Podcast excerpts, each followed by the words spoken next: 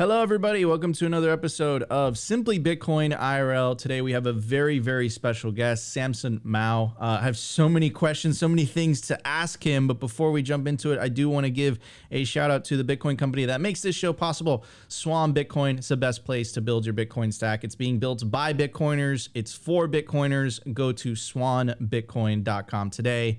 Start that DCA plan. Anyways, no more delay. I want to bring Samson up on stage.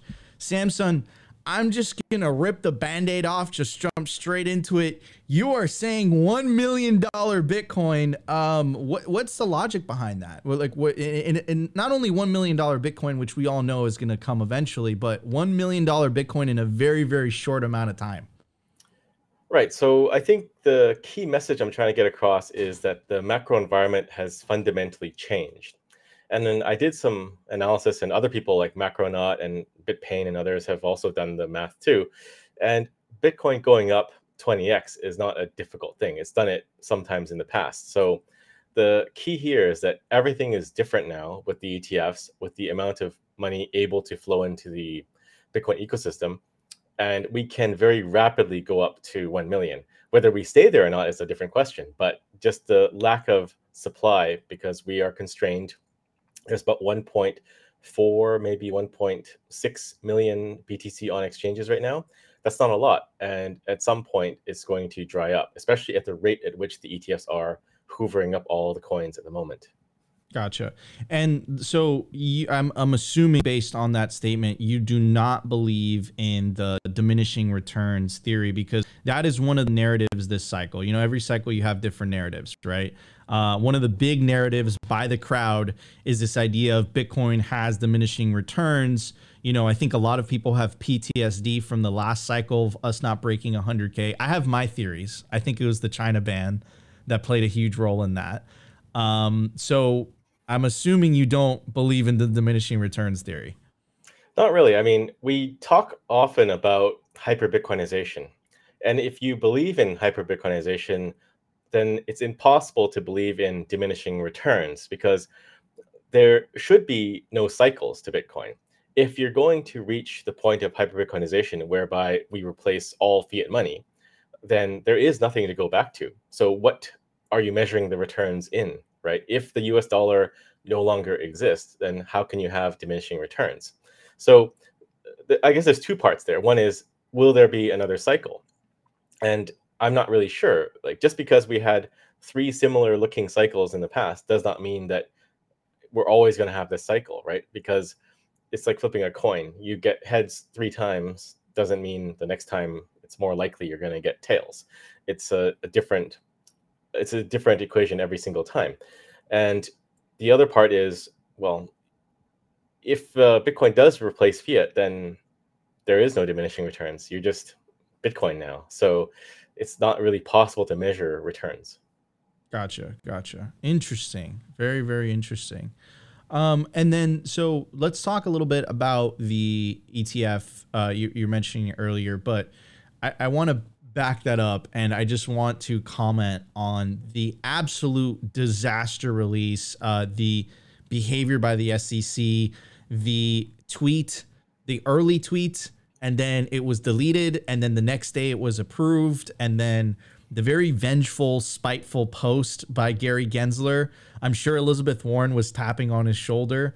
Um, so, what's your take on that? Uh, what's your opinion? well, I think it's highly likely Gary's going to lose his job, but that was probably the worst possible way they could have handled it.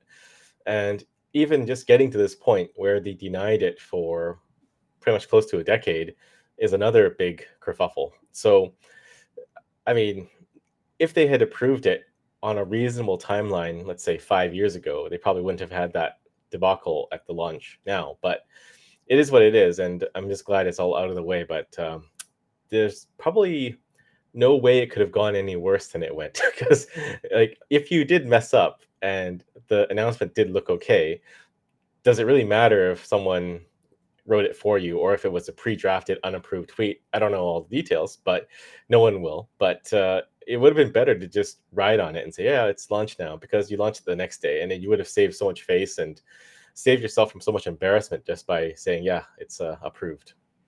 100%. And I also like tweeted out like some type of meme um, it, it, was it wasn't really a meme, but it was just a picture of the Bitcoin price graph, and it just a wick up and then a wick down, and um, and then I put consumer protection brought to you by the SEC.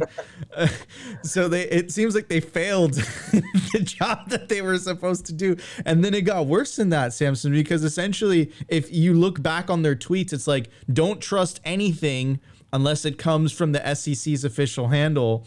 And then it said something like, uh, make sure to turn off your 2FA. And then it was discovered by Twitter that they didn't have their 2FA on. Like, yeah. super well, projection. I, I did a, a, a, a, satire tweet and I, I wrote, uh, you know, breaking SEC's delaying ETF approvals until Q2 because uh, compromised social media accounts can result in uh, market manipulation and extreme volatility. And uh, a lot of people pinged me after that in DM saying you should delete that because it's too real. So I did delete it, and then uh, whatever. Like some some other guys posted it, but it, it's pretty funny. Like they could have done that and said, yeah, well, it's a it's a risk, so we can't approve it yet. Do you think that's like a like a representation of of like the how do I say this nicely? I don't think you can say it nicely. Do you, think it's a representation of like the inefficiencies of of this very very bloated government that's been funded by this money printer for all these decades and decades and decades. The US government's like one of the biggest employers in the world, you know, at this point. So, do you think that's a representation of that? Uh, like, if that's happening on the top echelon, the top levels, I can't even imagine what's happening, you know, on the lower lower levels of that. Well, it comes down to what can the government actually do? Can the government and these agencies actually protect anybody? And the answer is probably not. Right? They're able to retroactively implement some policy, right? Like take your shoes off when you go through uh, the scanner at the airport and all that stuff. But they can't preemptively do anything to protect people, and it really shows the the inability really shows in the fact that we have what 19,000 or 20,000 altcoins on the market now and you know the, the, they never did go after ethereum when they did their ico because they weren't equipped educated or ready to do so at the time and they're still not doing anything. So the proliferation of all this stuff that harms people, that actually does harm people, is not something they can do anything about. They're just not able to. So I think you're you're right that these things, these agencies and institutions are not very effective at what they're supposed to be doing. 100%. And do, do you think that the altcoins are here to stay because that's another thing where uh, some of the you know some of the charges whether it was on kraken or coinbase the sec did mention that you know some of these altcoins are you know they they see them as securities. Of course for some reason they left ethereum out perhaps they donated too much money but you know very popular ones like cardano and i can't even you, you, the whole shitcoin laundry to put it nicely. Um so do you uh like do you see the you, do you foresee that as an issue right? That the that these altcoins are really not just going to go away in the united states? It's hard to say. I mean the problem is it's a losing battle. Like they they'd have to hire a lot of people to go after all these projects right? And i think that is the uh, the main deterrent to them taking any significant action because the sec doesn't want to lose in court.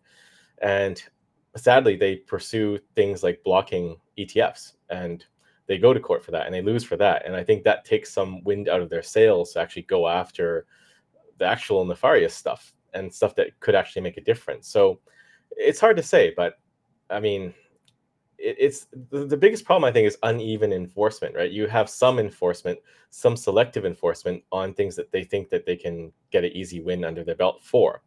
Um, like like I don't know, something more innocuous like LBRY, right? There, it's like a content platform token or whatever. But then they don't go after the really big stuff, and that is the the biggest impact and harm that can be caused to investors. So we'll see. I mean, when Gary's gone and someone replaces him, we'll see what happens. But it's hard to say that if they will actually do anything meaningful ever.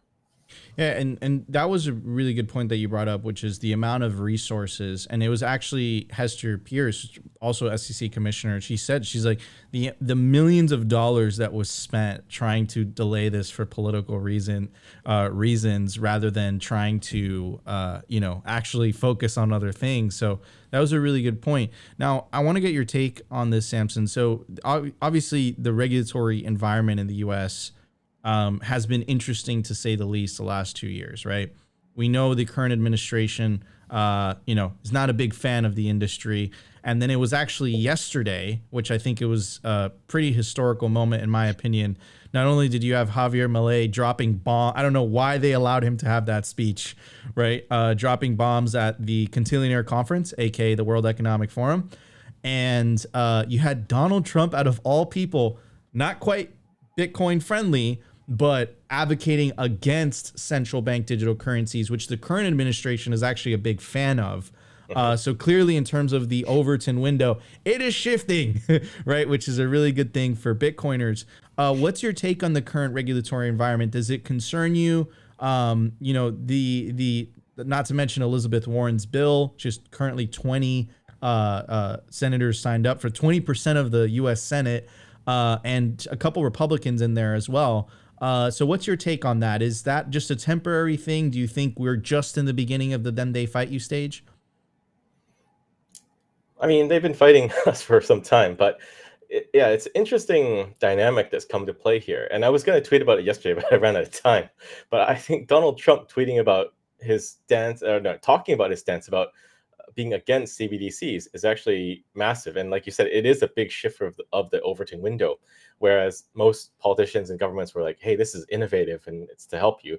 Now it's like this is bad. It's been it's been happening for some time. I think uh, DeSantis was talking about CBDCs and talking about them in the right light too. Um, and then uh, I think Bobby Robert, Robert, Kennedy is also talking about it.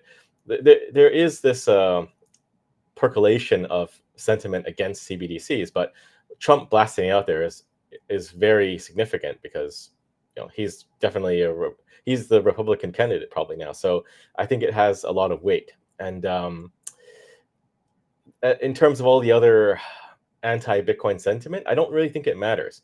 I think what we should fight for is to prevent CBDCs because if we can stop that from coming out and really anchor that Overton window shift to be anti CBDC, Bitcoin will win. We just have to give Bitcoin that chance to keep going, and it's a finished battle. It's a done deal.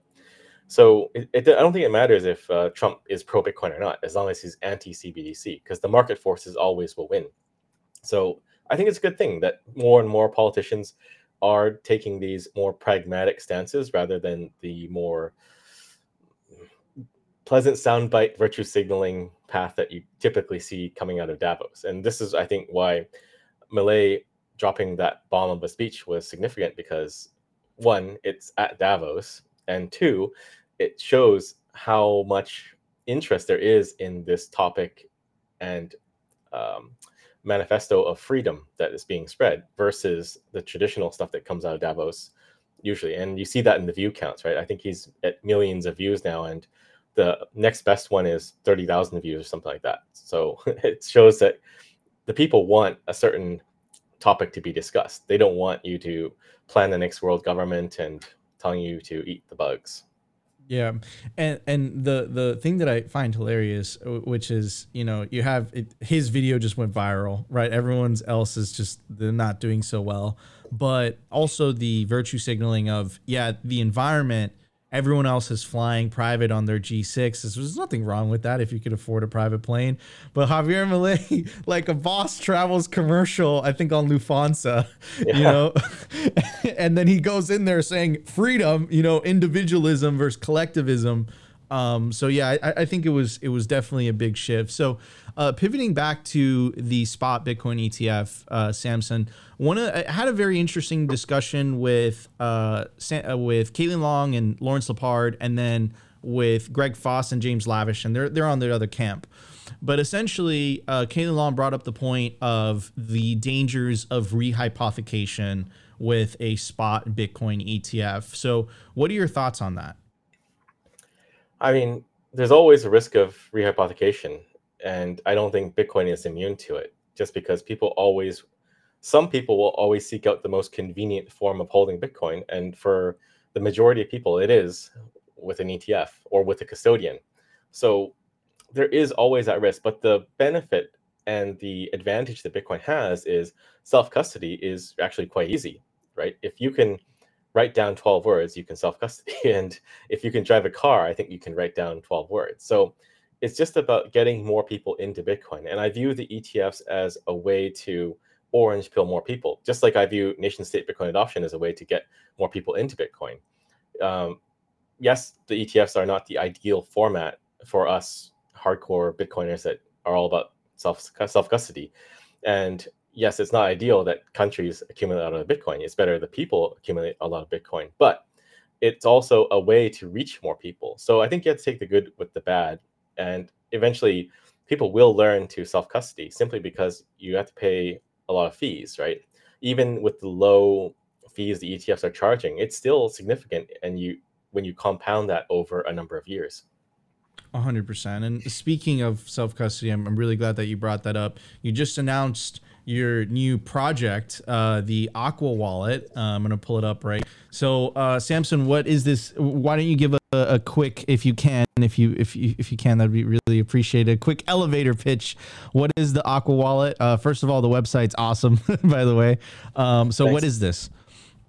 So, Aqua is a Bitcoin wallet that supports Layer two um, we we have uh, the Liquid network integrated as well as the Lightning network, and we also have stablecoins like USDT.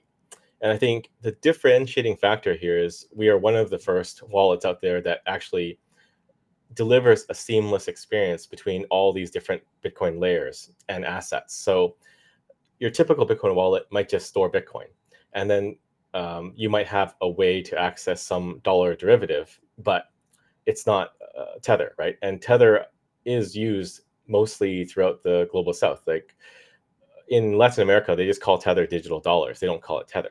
So that's the level of dominance that it has. And I think most wallets don't appreciate that or understand that. And that's why they're not supporting it.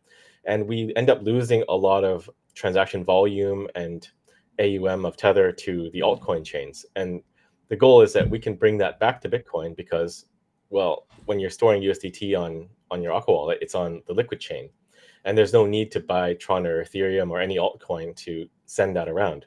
And in fact, we have a feature coming out soon which will let you pay for USDT USDT transactions with USDT, so you don't even need uh, liquid Bitcoin to send it. And I think this is a way for us to get more people in Latin America into the Bitcoin ecosystem, because a lot of them are looking for digital dollars, and they may not be using Bitcoin, but I mean, it's just a short hop and a jump to get to Bitcoin. And Aqua features Bitcoin very prominently as a savings account and a spending account. So that's the idea, really, to drive a lot of people into the Bitcoin ecosystem. Um, but yeah, we we support uh, right now Liquid and Lightning.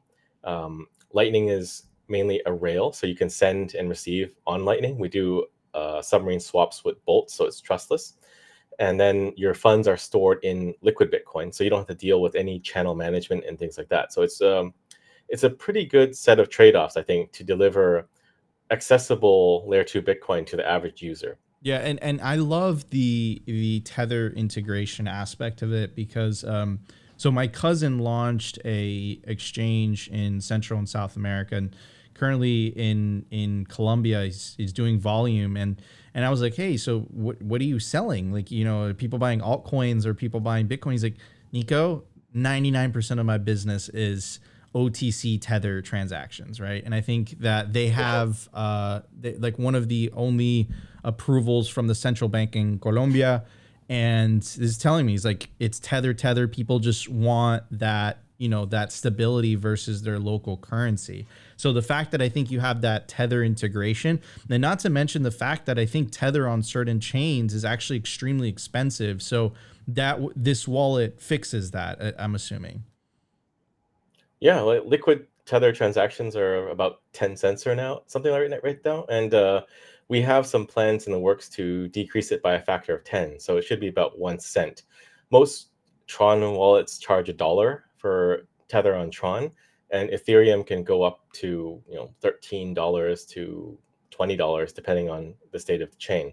So I think there's a big advantage here, and plus you have confidential transactions in Liquid, so it's faster, cheaper, and confidential. And I think people will learn to appreciate that over time. So we just have to start uh, pushing it. And the beautiful thing is we because we have this wallet out now, we can start to engage with local fiat on and off ramps and maybe the uh, OTC desks like that one that you mentioned from uh, from a friend there, and tell them to support Liquid Tether because previously there's not really a good option to use Liquid Tether. Yeah.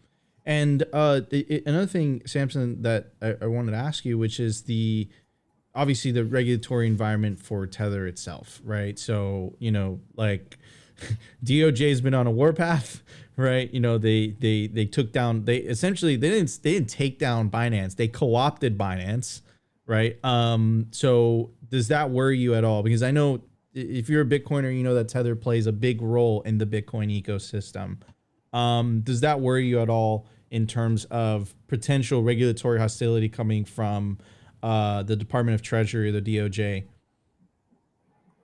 Not really. I mean, the all of the that stuff has been settled a long time ago, and Tether doesn't operate in the U.S. and their main focus is really the the global South and developing markets. So I don't really think it it in it offends them in any way. I mean, the maybe they could, but then you're getting into very challenging territory. Like, what could they actually do to Tether?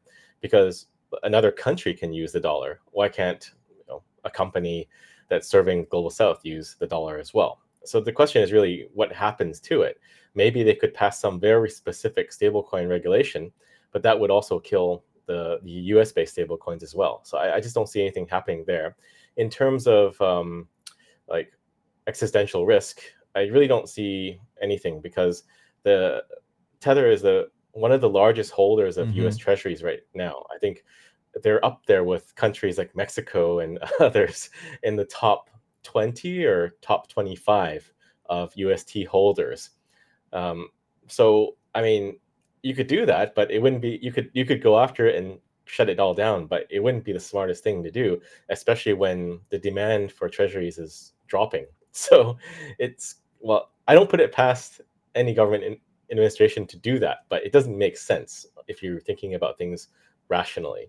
And also, recently in Davos, the CEO of uh, Cantor Fitzgerald was on, I think, Bloomberg, and oh no, CNBC, one of those. But he was saying, Tether, they have the money. We've seen it. We manage their assets, and that sort of destroys all Tether FUD, right? You have one of the largest prime dealers in the U.S., one of 24, one of the largest uh, capital equities companies on the planet saying we manage their assets and we've seen that they have the assets that's a very powerful thing and it essentially destroys all of the fud and all the narratives that have been swirling around tether for the last decade almost. And it's also funny because tether has always been a target of the mainstream media. Uh, financial times uh, you know every single mainstream media rag has targeted them at some point. But they could have just picked any other project like I don't know Celsius, BlockFi, FTX, and they would have been right. But they picked the stablecoin to go after, the one that has attestations from a top five accounting firm saying they have the assets. So none of this really makes sense. I think it's people just trying to instill fear in the market. But Tether is a solid product, and they have uh, sixty thousand something BTC in their reserves right now. They recently just bought 8,888 more coins. And you know, as the value of Bitcoin goes up, there's going to be a point at which their reserves are double their liabilities. So right now, I think they're at 95 billion USDT in AUM at probably 1.4, assuming they keep the same amount of Bitcoin at 1.4 million dollars uh, per Bitcoin, they'll have double their liabilities. Gotcha, gotcha. No, and and it, it, if if my research serves me correctly, um, I believe they have a direct account with the Fed. Like Tether has an account with the Fed as well. I don't know, maybe. yeah. So um, interesting, interesting. So Samson, so obviously as Bitcoiners, we want hyper Bitcoinization. We want the world to run on a Bitcoin standard. Do you see Tether as you know a, a stepping stone towards that? Uh, where, where, what do you see? How do you see Tether's role in in in the? Because right now, how it you know, and if you do a little bit of research, it, it does play a very important role. Um, and it, it yeah. So. It, so what is it a step towards hyper Bitcoinization? Yeah. So in 2018, at some conference, I think I was on stage and I said Tether. It was a panel of stablecoins. I remember a, a few other stablecoin uh, people there. I'm not sure why I was on that panel, but they put me on the panel. But I was talking about Tether and I said Tether is a mid step towards hyper Bitcoinization. It's a way for people to get into this ecosystem and then move on to Bitcoin because not everyone has a bank account. Tether serves as the last mile for banking for much of the world. Like the we have the situation of people that are unbanked. And yes, we can bank them with Bitcoin, but you can also bank them with Tether on on Liquid or other chains if you must. But the fact is you can get people access to the financial system through this mechanism. And it's not rational to think everyone's going to suddenly jump into Bitcoin. That's more of a a Western perspective. Like people that think that probably have a bank account and they can make SEPA transfers or Interac or uh, ACH or whatever. But you have to remember there are billions of people in the world that can't do any of that. And they do want digital dollars. And this is why Tether is so dominant in the global south because they're they're looking for something to protect themselves from inflation and hyperinflation. But Bitcoin seems far off for them but a dollar is something that they're familiar with. Like most people know what a dollar is. That's why it's the reserve currency. And Tether gives them access to that reserve currency. So I think you need to be willing to accept that Tether is an important part to get to hyper Bitcoinization. And I, have talked to Paolo before too. He doesn't believe that you know Tether, the stablecoin, they do a lot more now. They have energy and mining and a lot of other things. But he doesn't think the stablecoin will exist forever because the dollar won't exist forever too. So I think we're more or less all on the same wavelength that stablecoins are a mid step to getting towards hyper. Gotcha, gotcha. Yeah, and and I agree with that. And you know that, that's what's really interesting about you know the Aqua wallet is that it has Tether there. And Samson, if people were interested in downloading this, where could they find it? Yeah, you can get it on the iOS App Store and on Google Play and just search for Aqua Wallet. Um, the safest way is probably to go to our website, aquawallet.io, and find the links there um, in case you know the App Store has put up a fake one, which is getting more and more common these Opti, days. Opti, could you pull up the link uh, while Samson and I keep keep talking? And another thing, Samson, that I want to talk to you about um, is uh, January third, right? So Jan third specifically. Um, so obviously the mission, and you left you left Blockstream, which is an amazing company and you dedicated your life, which I think is absolutely bad, badass, I might add, uh, to nation state adoption of Bitcoin. We've seen uh, some amazing uh, recent developments out of Honduras. Uh, what do you know about that, and what can we expect from the region? In, in Honduras, uh, yes. Like, what can you? What what is the what is the current state of Bitcoin nation state adoption? I'll put it like that. I'll say it like that. Okay so we are engaged um, in a number of countries, and the level of this the discussions varies from place to place. But last year we went to um, uh, Montenegro, met with the prime minister there. We were in Colombia, met with the president there. We were in Suriname, met with the president there, and the central bank. Uh, also in Colombia, we met with the largest bank too. But I, I think the important thing about Jan3's mission of uh, accelerating Bitcoin adoption and, and, in working with governments and politicians and regulators is that we can get the message out there about Bitcoin. And we can educate them about what Bitcoin is. And then we can also talk about why CBDCs are bad and other topics too. So I think it's a, a useful tool to educate a lot of the world. And if we can get countries to adopt Bitcoin, then, like we talked about before, we can have more people learning about Bitcoin, just like in El Salvador, when the government implemented their Bitcoin law and their digital securities law, well, that onboards a lot of people into Bitcoin that otherwise would not have bothered or even cared cared to. So the implication really is um, we have uh, countries that adopt Bitcoin, but at uh, a lower level, a really good outcome is that they don't have bad legislation like banning self custody or self hosted wallets or things like that. So I think the work that we are doing is quite important in the path to hyper Bitcoinization. And so, and that started off very strong, right? So you had the the monumental, and I never I never forget this conference. It was the first Bitcoin conference I spoke at. Uh, you know, Bitcoin 2021. Um, and you had that amazing announcement, uh, Max Keiser, Michael Saylor on stage, F Elon, you know, the whole, uh, all those moments, right? And um, you had the video announcement from Nayib Bukele basically saying we're going to make Bitcoin legal tender. And then it it seemed like the general consensus is it seems like it it slowed down a little bit after that after that. Um, I have a theory on that. I think uh, El Salvador caught them by surprise, and then all of a sudden, uh, I think they're a little bit. They have their their their their brace for impact. Um, so w- what's your thoughts on this? Like, you know, are, are you seeing pushback from governments? Are they, you know, is the IMF in there? Is the World Bank like, no, no, no, no, no. Uh, so what are your thoughts? And of course, Nayib Bukele is a is a great leader. You have someone who's very, very convicted in his beliefs and not to mention the fact that the popularity he has in his electorate is extremely high. He's the most popular president in the Americas. So, um, you know, what's your take on that? Are we going to see a country this cycle uh, follow the steps of El Salvador?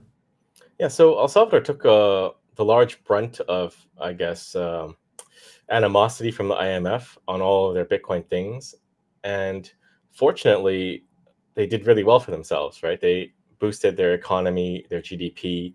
Uh, their traditional bonds are rallying. So there's not that much that the IMF can say because everything they've done has been a success. So I think it makes it easier for subsequent countries to implement a Bitcoin strategy without fearing too much of the ire of the IMF. Basically, they they they they went at the king, right? And they have one shot, but they they lost. So like what can they say with the next country? Like you shouldn't do that because el salvador is successful. I mean they could but it doesn't make any sense. And if you look at the the media and all their publications a lot of it has quieted down. The imf is not criticizing them anymore and i think with good reason. So it makes it easier for us as jan 3 to go and talk to the different countries and say well you can do a bitcoin strategy and it's okay because imf is not going to say anything now I'm I'm sure when they do it, there will be a little bit of saber rattling. But at the end of the day, countries have to look out for their own best interests, not the interests of the IMF to keep loan sharking, right? So that is really a litmus test. Can the leader of a country take the decisions that are, that are in the best interest and get that country out of debt, out of subservience, and be sovereign? And the interesting trend that we're seeing now is we're we're seeing politicians come out and talk about this, and you can take that with a grain of salt, but that is the trend. Like Milei with uh, Bobby Kennedy and a number of others. So the tide seems to be shifting towards more about pragmatism and being actually sovereign countries. Yeah. No, and I agree. I, th- I think it's the things are definitely shifting. Um, and not only in the political sphere but also on an individual level. I think people are starting to question the the old just just because like to be frank like the amount of bs that has come out um you know over the last five years and just how they're the SEC how they how they handled that is a great example right and I think people are just questioning the very uh what should be what should the role of government be in my life? Um, and i think uh, i think that's good for bitcoin. Everything's good for bitcoin. Um, so uh, samson I, I, don't even know what is how do you go about you know orange pilling a nation? How do you go about uh, convincing a nation to adopt bitcoin? I did i remember i, I did see those pictures with you and, and the president of, of colombia. So how do you approach that? Well we have a lot of help. So we have this network of Jan3 associates in all these different countries that help us open doors. And it's really just ordinary people like plebs and Bitcoiners from all walks of life that want to help and they have a connection to somebody that might know somebody. And then eventually we work our way up through meetings and discussions, and then we get that in in-person meeting and hopefully we get some real Bitcoin strategies coming out of that. And this is what we're mainly focused on for 2024, following up on all the things that were started in 2023 and just getting that next step. But it's really encouraging because I think with the uh, ETFs being approved, with uh, Bitcoin price action going up, it makes it easier and it makes people more interested in Bitcoin. It's the Veblen effect, right? So when Bitcoin is down at 16 or 15, nobody wants it. But when it's up, then people are interested again. So we have to use that and use what's in our favor to leverage that and take advantage of that. Absolutely. And the the the question I have for you, right, is so let's say a government has a very strong fiat currency, like you know, like the the United States or you know the European Union or you know Switzerland, for example. Um, what incentive does the government there have to uh, adopt something like Bitcoin? Because it essentially would be a competitor to their fiat currency. And then, of course, we all know that governments all around the world love to deficit spend, love to ha- spend money that they don't have, and they do that via money printing. So, what incentive does you know uh, do, do, these countries have to uh, not only make Bitcoin legal tender, but even put Bitcoin on equal footing to their to their currencies? Because then at that point, it's game over, right? Um, it's it's just like you said about you know Donald Trump. It's it's not necessarily important for him to be you know, advocating for for Bitcoin, the market forces are going to do their thing. Just him stopping CBDCs just gives us time, right? So, yeah. um, yeah. Well, what incentive do? Uh, how do you approach that in the first place? Well, it's it's it's challenging because if you have a strong fiat currency, you're not incentivized to do anything with Bitcoin unless you're able to see past the short term and understand that all fiat currencies will fail eventually. It's just a matter of time, right? And it's all relative to one another. Everything is sort of pegged to the US dollar in some way. So if the US dollar goes, and that's getting more and more likely if you look at debt and the amount that you have to pay to service that debt, it is starting to get very cumbersome. Like they cannot keep paying hundreds of billions of dollars to service this debt that's going to keep ballooning because just like with compound interest. Well, it is compound interest, but it's compound interest on debt, which is just as powerful as compound interest on savings, right? So it's not a really good situation, I think, for the whole fiat system. And if you can see further ahead, a few steps ahead, then you would want to make a Bitcoin strategy and implement some form of Bitcoin holdings, either at the central bank or through mining. And this is what we're advising countries to do because you can see that you're future proofing your country against the fiat collapse.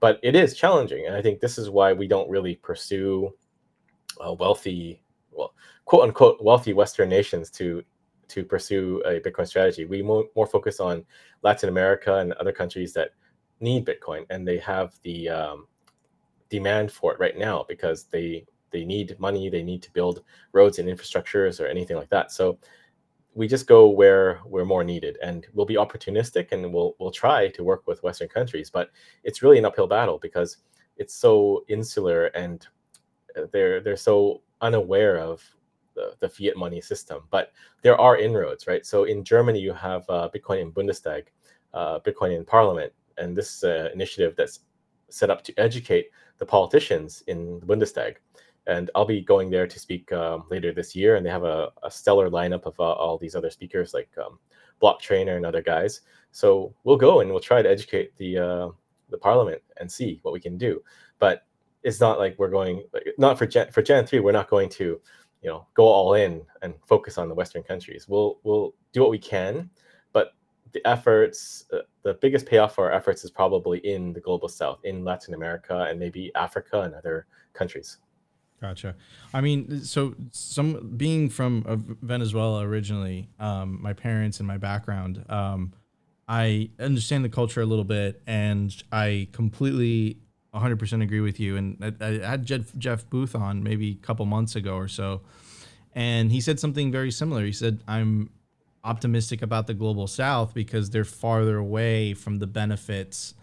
Of you know being able to print their own money right if yeah. you're someone like argentina it, I, I, I said this as a joke the other day when, when Milei got elected. I'm like, guys, now we have a blueprint.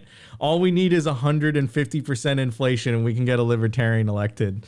Um, but uh, but yeah, I 100% agree. Uh, could you drop uh, some hints? Maybe I don't want to put you in a corner. Uh, what uh, what uh, you know, Latin American country you're optimistic about?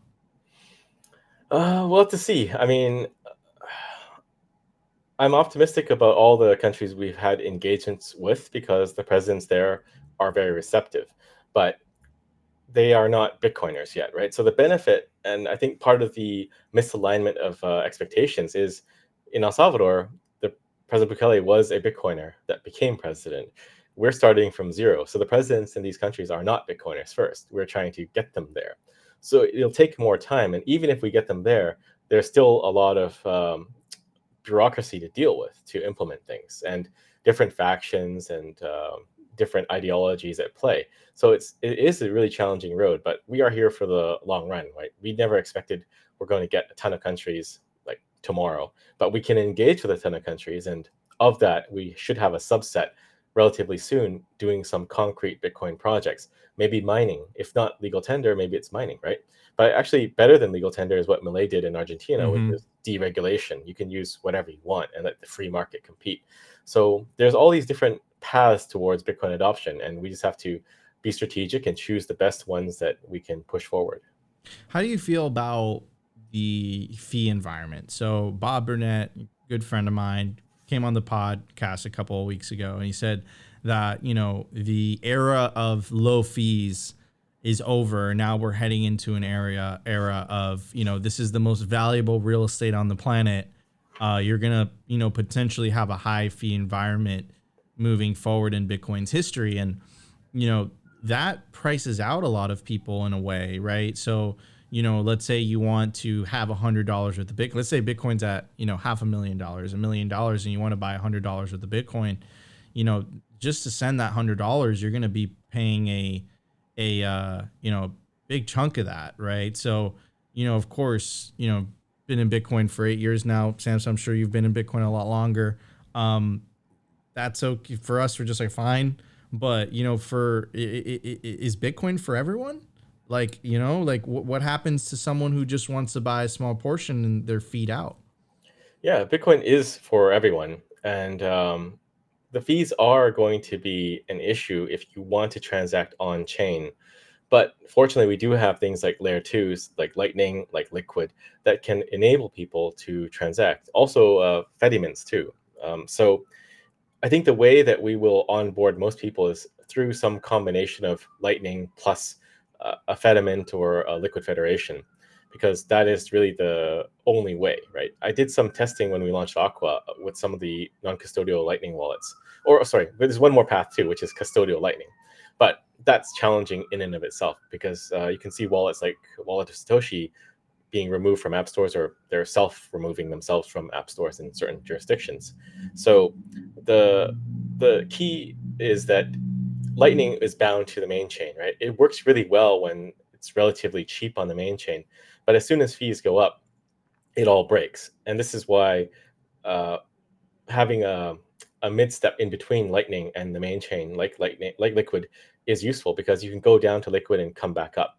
And what we've seen is a lot of people have started using that use case. They're using peer swap um, to rebalance channels, or they're using Boltz to uh, rebalance as well and Boltz's uh, volumes for Lightning rebalancing are through the roof on Liquid, and I think this is really the only way because if you go to look at some of the non-custodial Lightning wallets out there, uh, they'll charge you one percent to open a channel, or some minimum fee of like eleven dollars. So you can't really just get someone in I don't know Colombia to download a Lightning wallet and send them a couple Sats if it's non-custodial, right? the only way to do that is with something like Wallet Satoshi or with Aqua because we will swap to Liquid.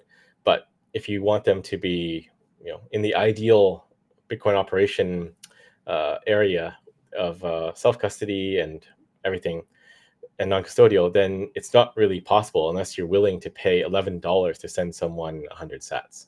Yeah, and uh, I think you, you you you buried the lead there for for a second, Samson. So you're saying that if you can download Aqua Aqua Wallet right now, you could start receiving Lightning transactions, very little fees, similar experience to Wallet of Satoshi. Yeah, exactly.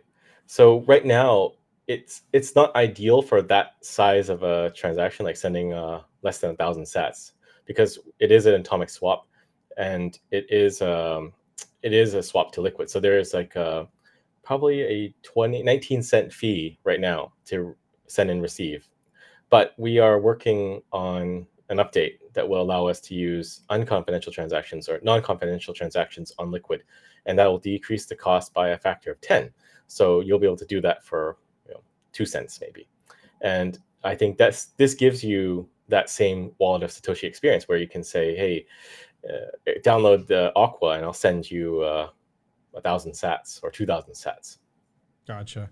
Very very cool. Uh, that is really interesting. Um, i really really want to play around with it now and just kind of experiment um, so I, I, I do want to ask you this, Samson. So, um, well, that just got me so excited. I lost my train of thought.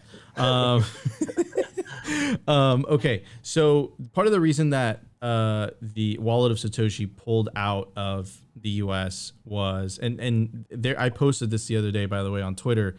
Um, and it was like, it, and of course they were trolling in this, but it says we're not available in the app stores in China, U.S., and North Korea. Like it was such a like that's such a strong statement. Um, it is. And if, I, I, the reason that I believe they pulled out is because of the DOJ press conference with Binance when they literally mentioned terrorism 15 times, even though we know that less than 1% of illicit finance is, you know, used Bitcoin. But that is a great excuse for government, right? Um, so is is this like a custod? Is this custodial? Is it self custodial? Um, uh, how does the Aqua how's Aqua, Wallet work? Yeah, so Aqua is uh, non custodial. So when you create a wallet, uh, you have one seed that generates your Bitcoin wallet and your Liquid wallet. And that hold on, and, and that's associated. So obviously, uh, the the main wallet, of course, is non custodial. But I'm saying the Lightning wallet as well is non custodial. There is no Lightning wallet, so it's swapping from Lightning to Liquid. So Ooh. Liquid is what's holding that balance, and then you swap back out when you send out over Lightning again.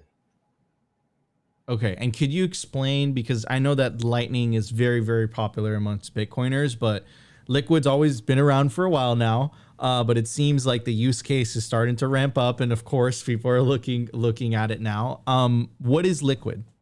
So Liquid is a Bitcoin sidechain. Um, it's a layer two of Bitcoin, and I think some people were critiquing saying it's not a layer two, but I mean when when Blockstream started developing sidechains and uh, Liquid, this is like in 2014, 2015 we are all calling it layer two. So we are calling it layer two before many of these people that say it's not a layer two even knew about Bitcoin. So it's kind of funny that way. But it, it's a side chain. So it's another chain that's anchored to Bitcoin. It's the almost the same code base. It's like 99% the same as Bitcoin, except for you have assets in there and other things like confidential transactions. And Liquid and the that software suite has largely been a testing ground for a lot of things that eventually do make their way to Bitcoin, like SegWit and other things. So um, it's it's definitely very tightly bound to Bitcoin. So when you want to get one Bitcoin in Liquid, you have to peg in one Bitcoin from the main chain. So it's always a one-to-one relationship. You can't have fractional Bitcoin in Liquid. So once you have that, then you can transact it with uh, one-minute block times uh, fees are about 19 cents or so, and you have confidentiality. So when you send someone a transaction, you can't actually see the amount or asset type that they're sending, which gives a lot of privacy benefits to users. Absolutely. And, and so another thing you, you, you mentioned this, I think in your tweet in regards to the $1 million Bitcoin, that it was going to be painful. I feel like the, and, and, and I'm sure you read this, right? Benthecarman's post in relation to the state of lightning.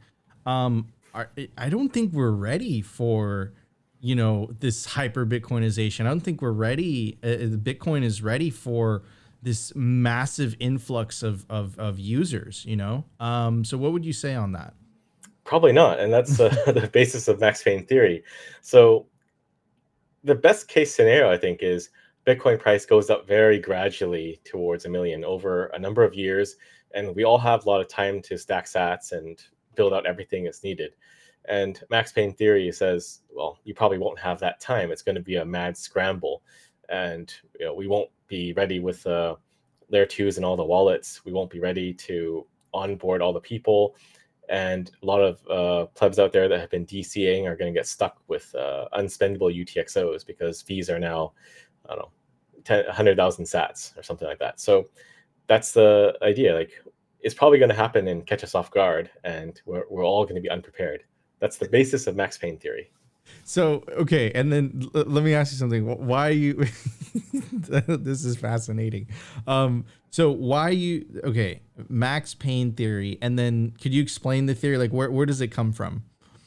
It's uh, I think it comes from uh, options expiry. There's a certain point at which the options options expire. That's max pain. Like uh, that'll cause the most losses for the most number of people. So you can apply that, I think, to uh, Bitcoin in the world at at at whole. So if uh, Bitcoin does shoot up to 1 million, that's probably max pain for the largest number of people because instead of being able to make a material difference in your financial financial economic situation by acquiring a lot of Bitcoin, the uh, are going to buy up all the Bitcoin, drive the price up, and you'll still have this divide between the rich and the poor instead of that being equalized. So basically 8 billion people are not going to be able to get in early. They're just going to be earning Bitcoin at 1M per BTC.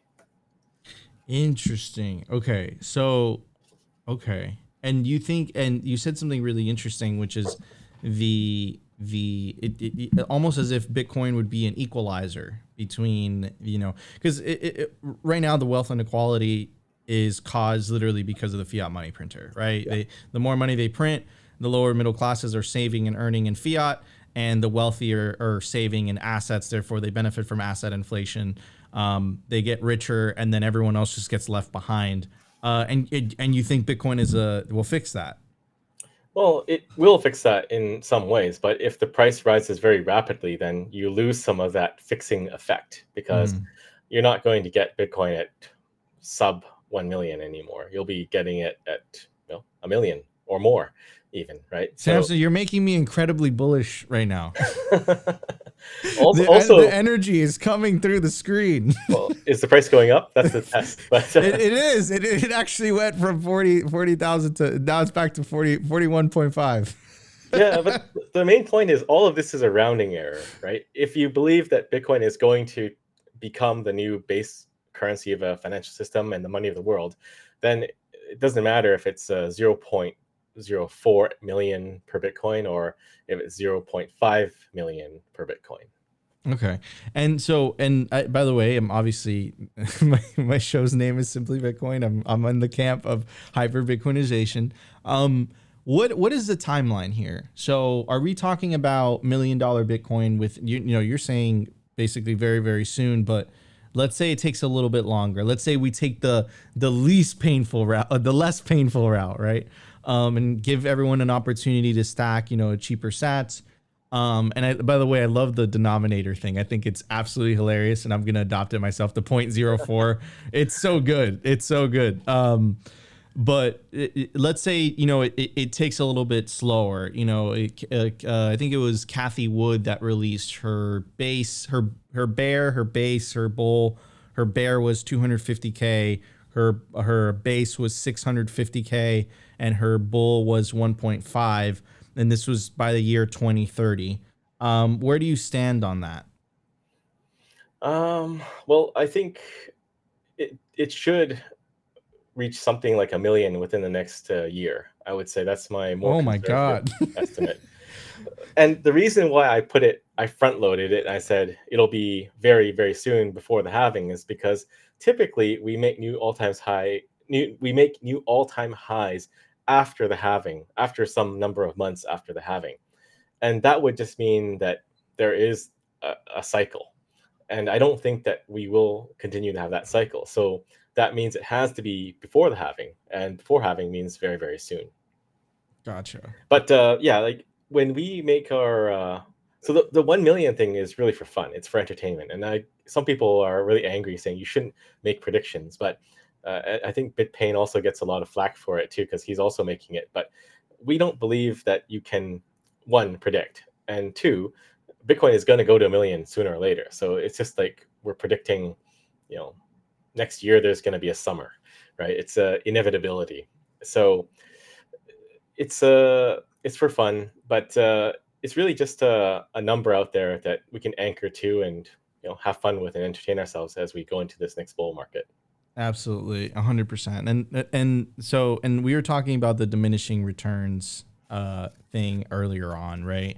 So and I think that's an American Hodl did a great job uh, covering this, you know, and he I think he put like a squirtle with the with the saxophone. Like someone tells me that's like we can't hit 500. My brain is thinking this. Um, so okay. Um, so then if you were to put, I hate getting into price prediction stuff. Um, maybe let's just avoid that topic altogether. Um, but okay. I think I forgot one point. Um, I was saying when we make um, projections for things like Bitcoin bonds, we use a 60% uh, median returns every year. So if uh, we started from um, 30 something last year, in 10 years' time, we should be at just about 3 million per coin. So that's a very, very conservative estimate. And that's based on historical price appreciation after 2014 or so. So, you know, 1 million in the next uh, couple years is almost definitely in line with a very conservative estimate. Yeah, yeah. Um, and I, I would agree with that. And let me let me ask you something else. So, you know, we are getting to the top of the hour and I do want to be respectful of your time. Um, what are you most excited for um, within the next five to ten years? Like, what what are you? I mean, obviously, nation state adoption, but what is you know at, at the top of your mind? What is something that you feel so passionate about? You're like, wow, this is this is going to happen. I'm a content creator, so for me, it's like uh, media, Bitcoin content cross uh, crossing the uh, breaking the Bitcoin echo chamber. Now it's being talked about in the mainstream consciousness. As a content creator, that's my dream. That's what I'm seeing. That's what I hope for. So, what are you most excited for, Samson Mow? Well, I think I'm most excited about reaching the state of hyper Bitcoinization where everyone is just using Bitcoin. And I think we'll we'll have so much more efficiencies in the world where you can travel and just spend Bitcoin without having to go to the little kiosk and converting your your your dollars to pesos or euros or whatever. And you just save a lot of time. And I think it'll make international trade better too if everyone is trading on that Bitcoin standard. So really, it's just uh, being able to enjoy life on on Bitcoin, whether you're traveling or trying to save. Because right now, if you're trying to save, you can't really do it in the fiat system. You have to invest your money to save. But on mm-hmm. a Bitcoin standard, you can simply save. So Bitcoin just streamlines so many things when we all adopt it as a standard. 100%. And I think the Aqua wallet is just one step towards that, you know, enabling that that seamlessness um, where we are currently in time. Anyways, uh, Samson, this was truly an honor. I really, really enjoyed this conversation. Guys, check out the Aqua Wallet. Go to aquawallet.io. Check out uh, jan3.com. Uh, and uh, Samson, thank you so much for coming on the show and hope to have you back on in a couple months or so. Yeah, let's do it. Thanks. Really appreciate it. Uh, guys, thank you so much for tuning in to another episode of Simply Bitcoin IRL. If you enjoyed the show, smash that like button. Consider subscribing if you feel like we provided you value. Uh, tune into the Monday show. Simply Bitcoin Live will be back 12:15 p.m. Eastern Standard Time. But until then, take care, everybody. Have it. Enjoy your weekend.